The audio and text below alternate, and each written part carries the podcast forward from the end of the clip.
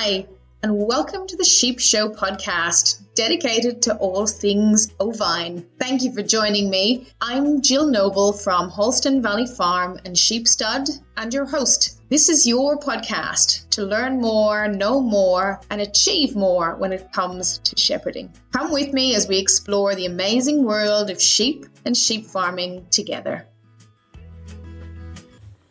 I was chatting recently to a podcast listener and a friend, and they said to me, Why do you call, cull a ewe? What are some reasons why you might cull a ewe? And I thought this is a great topic. So thank you, Beverly Ann, for this topic. So in this, this episode, we're going to have a talk about why we cull sheep. And we'll look at ewes and we'll also look at lambs and rams as well to give us some ideas on the decisions that we need to make at, at different times, I suppose of uh, of their lifestyle. And, it is hard because you've got to factor in lots of different things. But to be honest, there's also some really basic things that we need to consider. And um, one of them I, I, actually came across recently, and I hadn't seen it before in my breed of sheep, so I was quite surprised. And I think this probably this ewe is about 15 years old and her teeth were so worn down. There was hardly anything left. None of them broken, but really, really worn down. So I suppose if we start with ewes, teeth, really, to be honest, teeth with all sheep, but you see it often with ewes because they're often the ones that have the longevity rather than, for example, wethers or things like that, or, or even rams to some extent.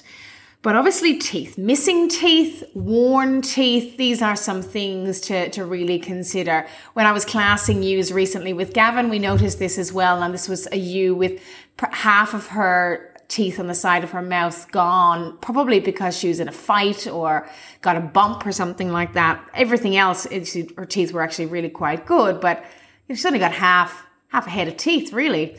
And, um, given how important their, their bottom teeth are, to them to eat and particularly to, to sort of break off grass, it's pretty important.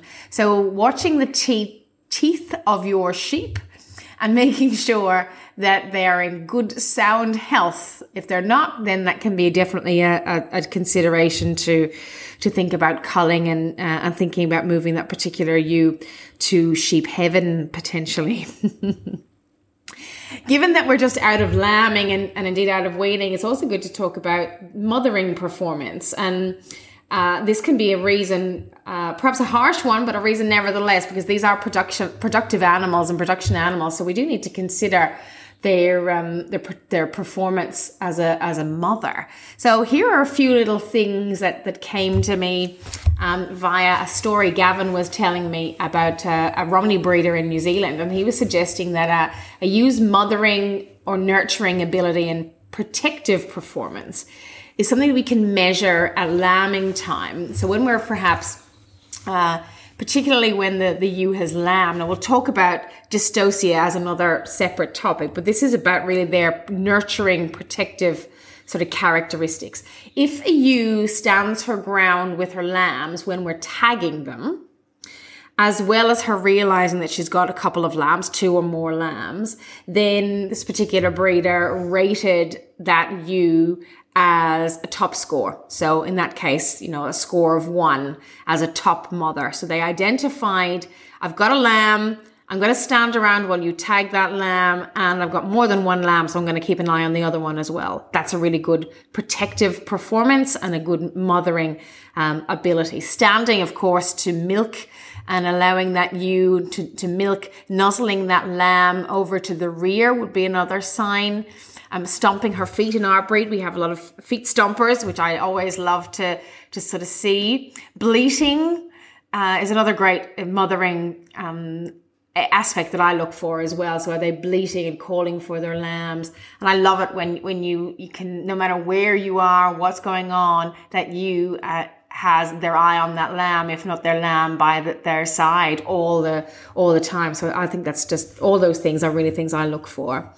Um, going back to the story from Gavin, any ewe that, runs off when we, in this case, this particular shepherd was approaching and um, when they went to tag, if the ewe runs off uh, or takes off, perhaps only with one lamb, then in this particular case, they're getting uh, a lower score.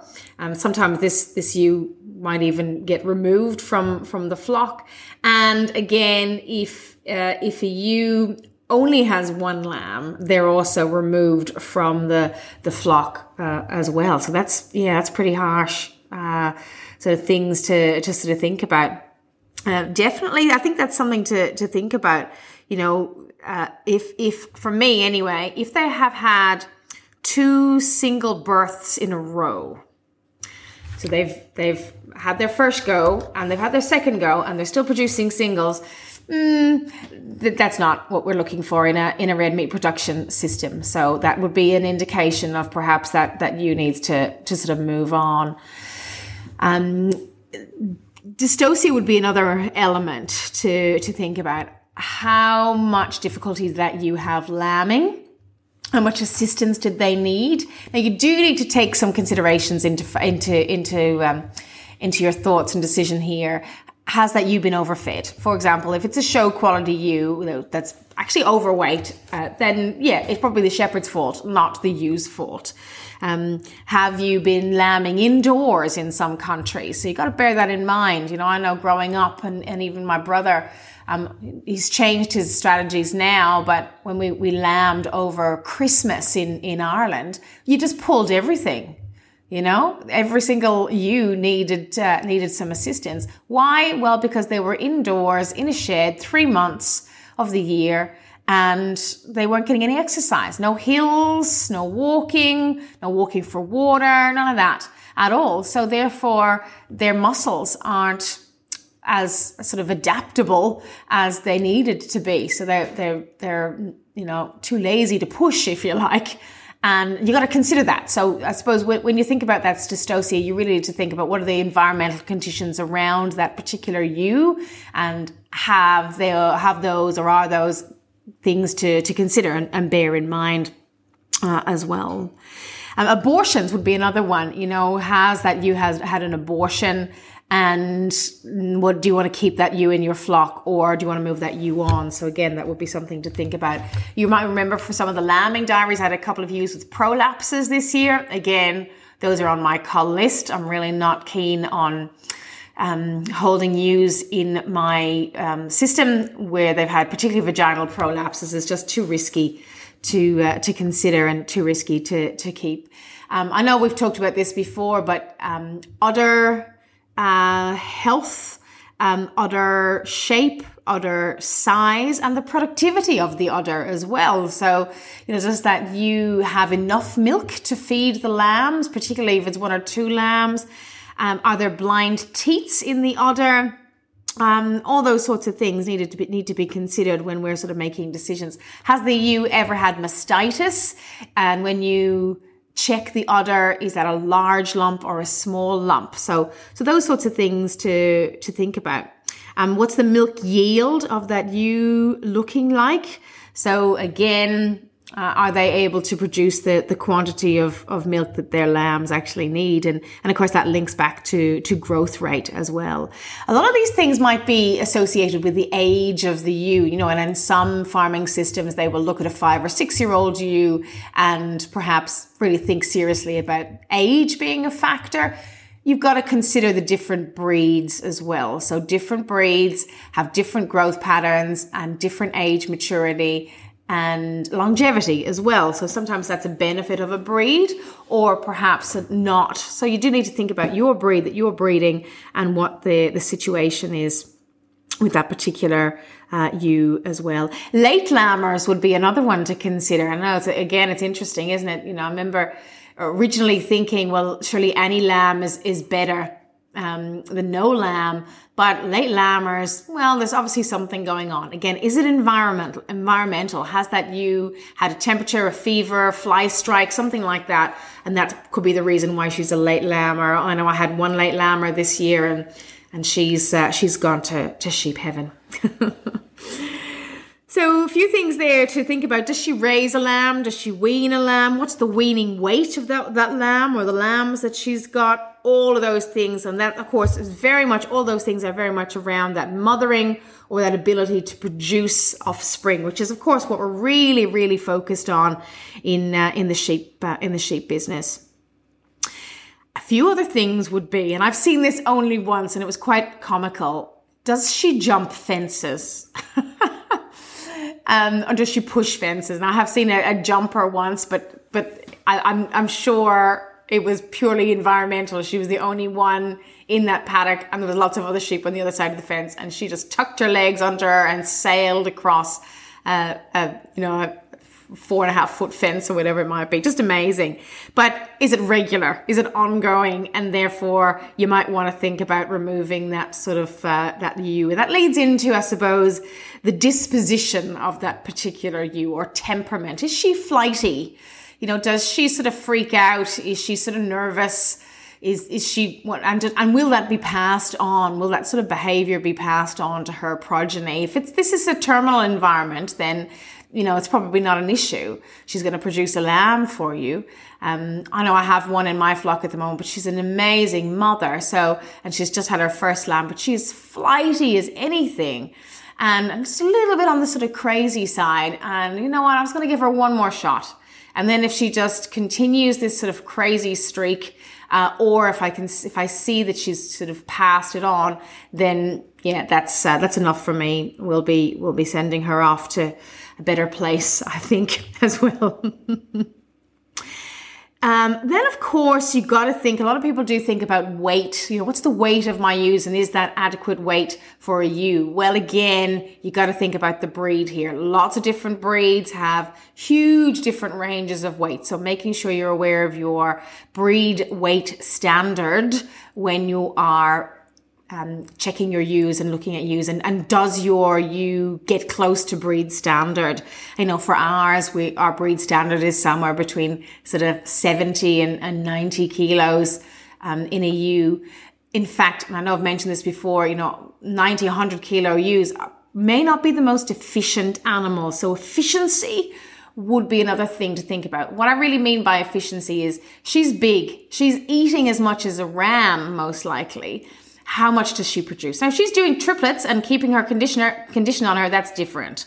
But if she's just popping out an average single and she's eating as much as effectively two ewes potentially, then she's not efficient. She's not an efficient production animal in terms of uh, producing um, more of her weight in uh, in red meat every single year. So you've got to make those decisions as well.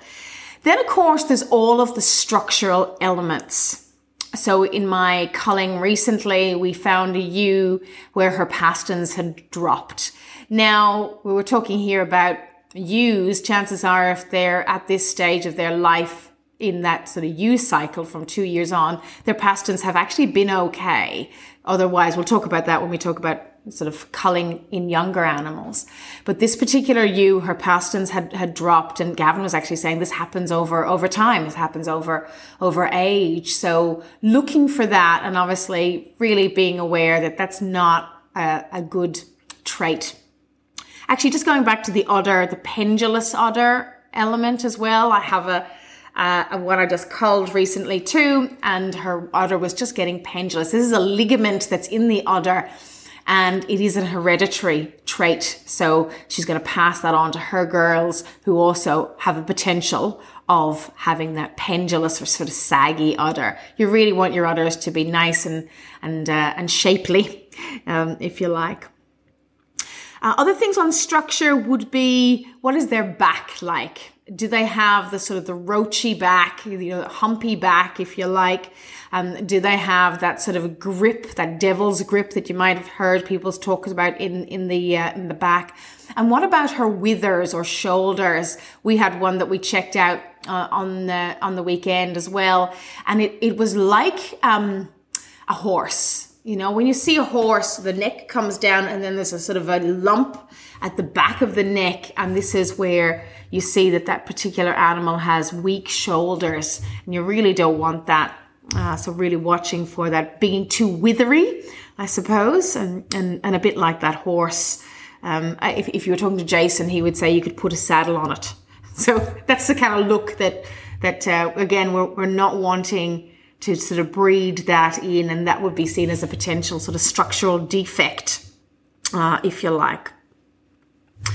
And then, of course, you are looking at the the feet and the hoofs. So the feet incorporate um, placement of feet and gait. So where they place their feet, particularly when they walk, um, how their feet sort of move. Um, is it is it are the twists in the feet? All these sorts of elements, and then any consistent hoof problem. So has uh, is a hoof torn? Has this particular ewe got consistent hoof issues? Do they have shelly hoof? You know where some of the hoof actually breaks off, um, and again that can just result in uh, just ongoing issues, ongoing issues with their feet, and therefore they're not going to be as lively as they could be. And uh, I've even seen this with, with one of my ewes over lambing where she caught her nail on something and, and ripped off her nail and, and that made her just sit down, which gave her mastitis. She was sitting down so much that gave her mastitis, picking up bacteria from the ground.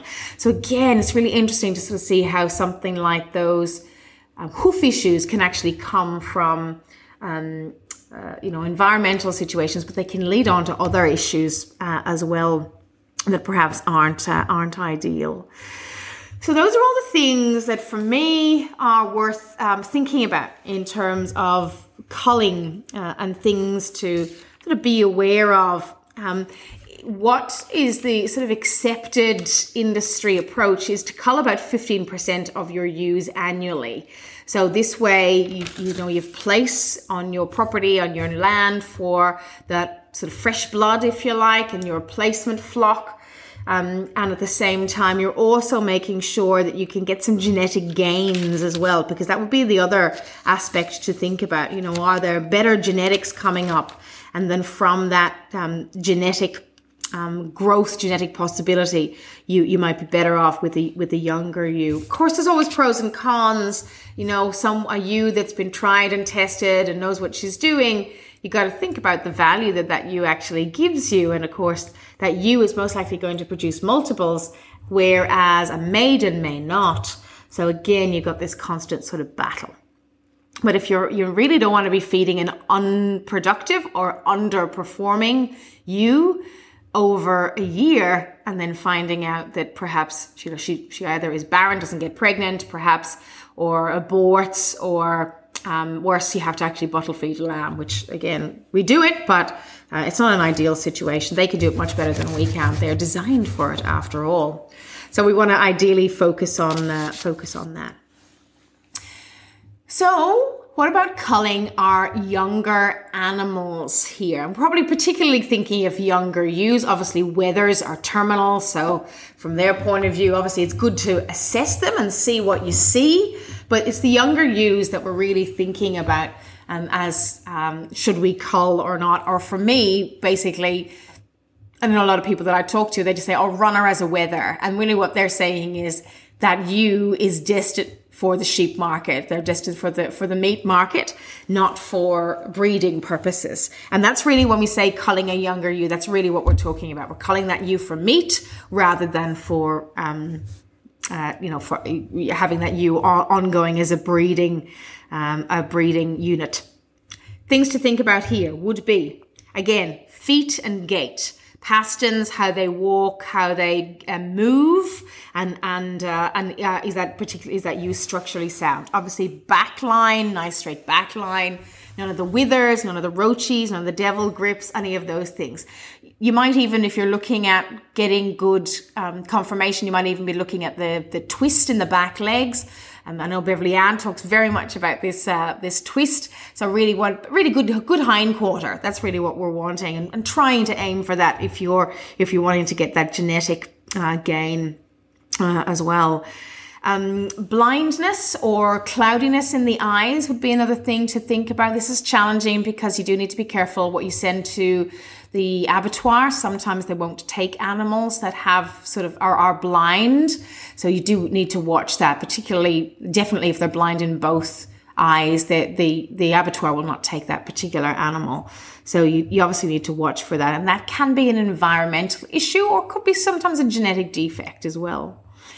If you've kept her, is she barren? Has she had a lamb by the time she's two years old? Mm, if uh, if she's a very high quality animal, I know I took a punt on one and this and, and she didn't lamb last year. She produced twins for me this year. And one both of her twins are doing really well. One of them is in in the top 10% of uh, of growth rate in my flock. Now i just love to see that. And i think well in that particular instance the gamble was probably worth it. And i could afford to carry that unit through. But that's that's a luxury that not a lot of people will be able to do in a in a in a sheep breeding enterprise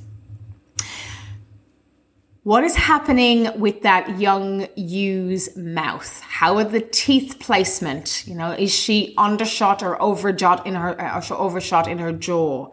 Does she have feed mouth? Feed mouth is where you will see that they have grass stains on their chin. Sometimes it's called a dribbler or dribbling ewe.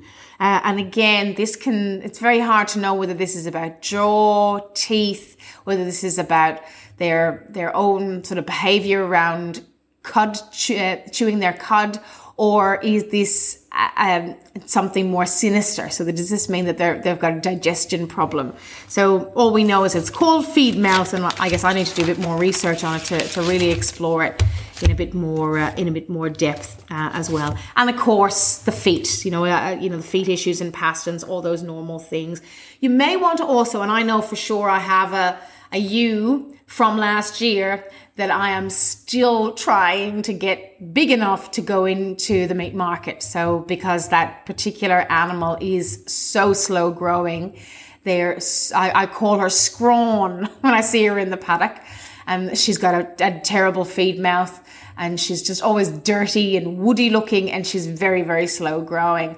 But at least hopefully I can get her to a, a stage. She should be ready soon, I hope to to uh, just color as a as a wether. Um, you know, she's definitely not not uh, breeding material at all. And then I suppose the last group, last but not least, is our rams. Why do you cull a ram?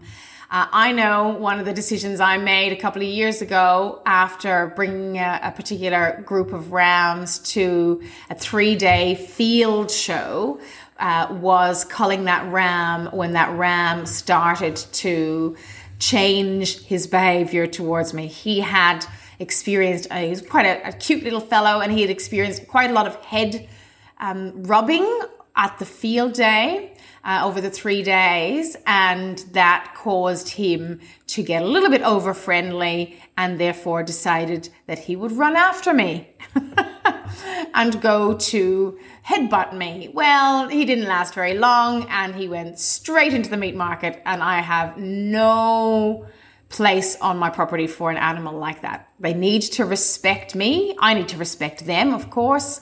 And temperament, disposition, behavior is something definitely in a, in a ram being so big and powerful and our breed having horns. We, we just cannot, uh, cannot tolerate it at all.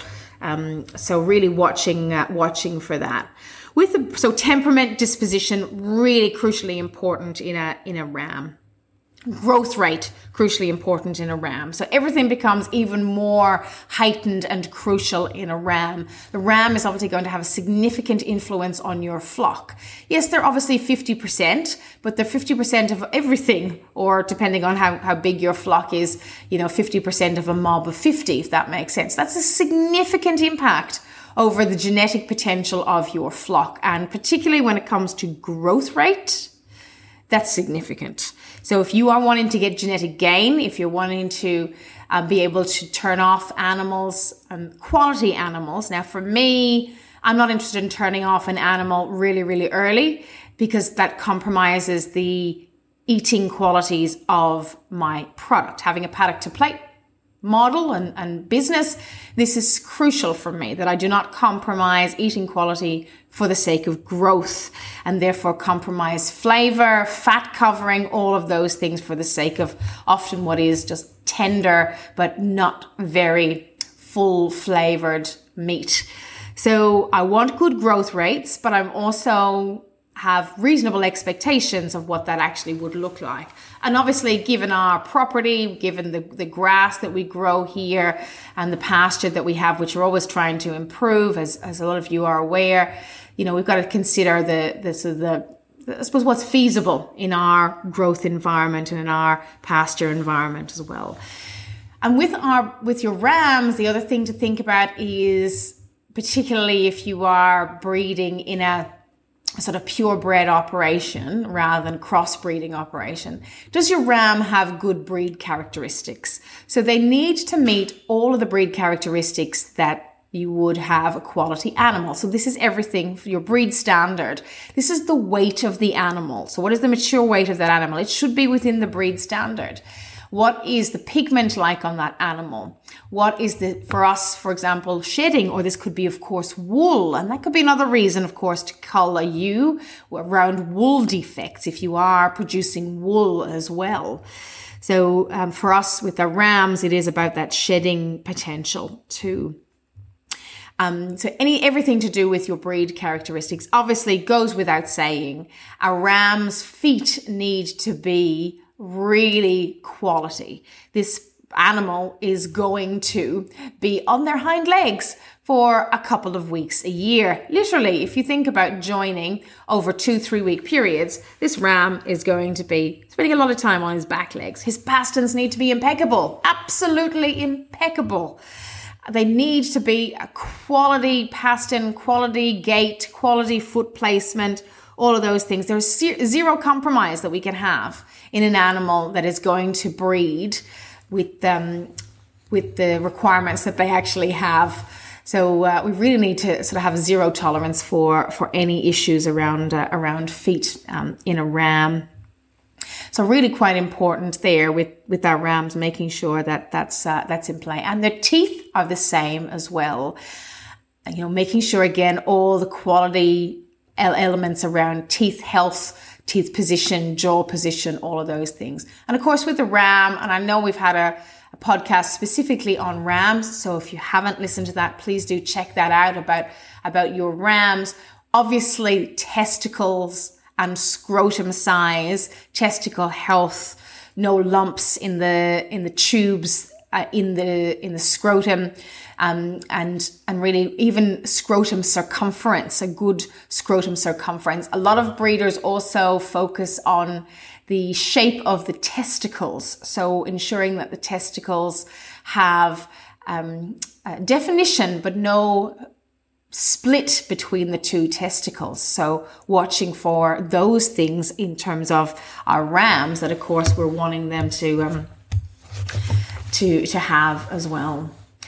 Uh, other things would be, you know, what's the susceptibility of all of these animals to everything, whether it's pneumonia, whether it's internal parasites, external parasites, all those sorts of elements. So just general nutrition. Now, of course, you got to bear in mind a lot of that is going to be environmental.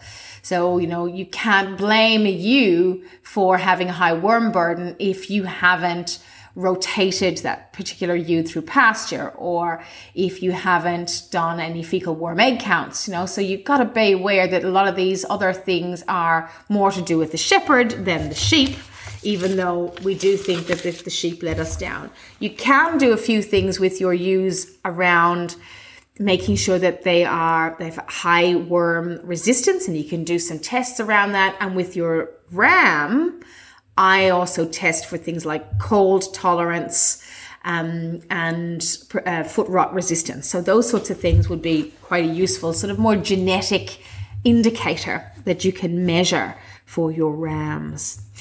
So hopefully that's given you a few things to think about uh, around culling your animals and what to look for to determine when to cull and how to cull as well. And talking of how to cull, we will be doing a podcast on selling sheep soon. And that's really good because everything I've just talked about here is not about culling to sell. If you're seeing a ewe with blind teats, if you're seeing a lamb like Scrawn, for example, that is not a lamb or a ewe to sell. If you see a ram with bad pasterns, that is not a ram to sell. If you see a ram that has poor behavior, I saw one recently saying, you know, not good around children. Well, hello. Would anyone buy that ram to even be around any human being, never mind a child? That is not we don't we don't need that sort of animal in in the breeding flock. We actually don't need that animal procreating at all. That animal is actually much better off as fulfilling their desire for um, being a wether and therefore and, and, and ultimately producing meat for, for us as well. So hopefully those have giving you a few things to think about and good luck culling. I know it's a hard decision, but it is a decision that means that you've got opportunity in the rest of your flock. And also it's about learning and applying some of these learnings to make some of these decisions so that your flock get better and better and better. You've been listening to the Sheep Show podcast with Jill Noble from Holston Valley Farm. Please take a moment to share this episode via your podcast app, email, or via social media channels. Each share helps us reach listeners just like you who can benefit from our content. Thanks so much for listening. Until next time, sheep well.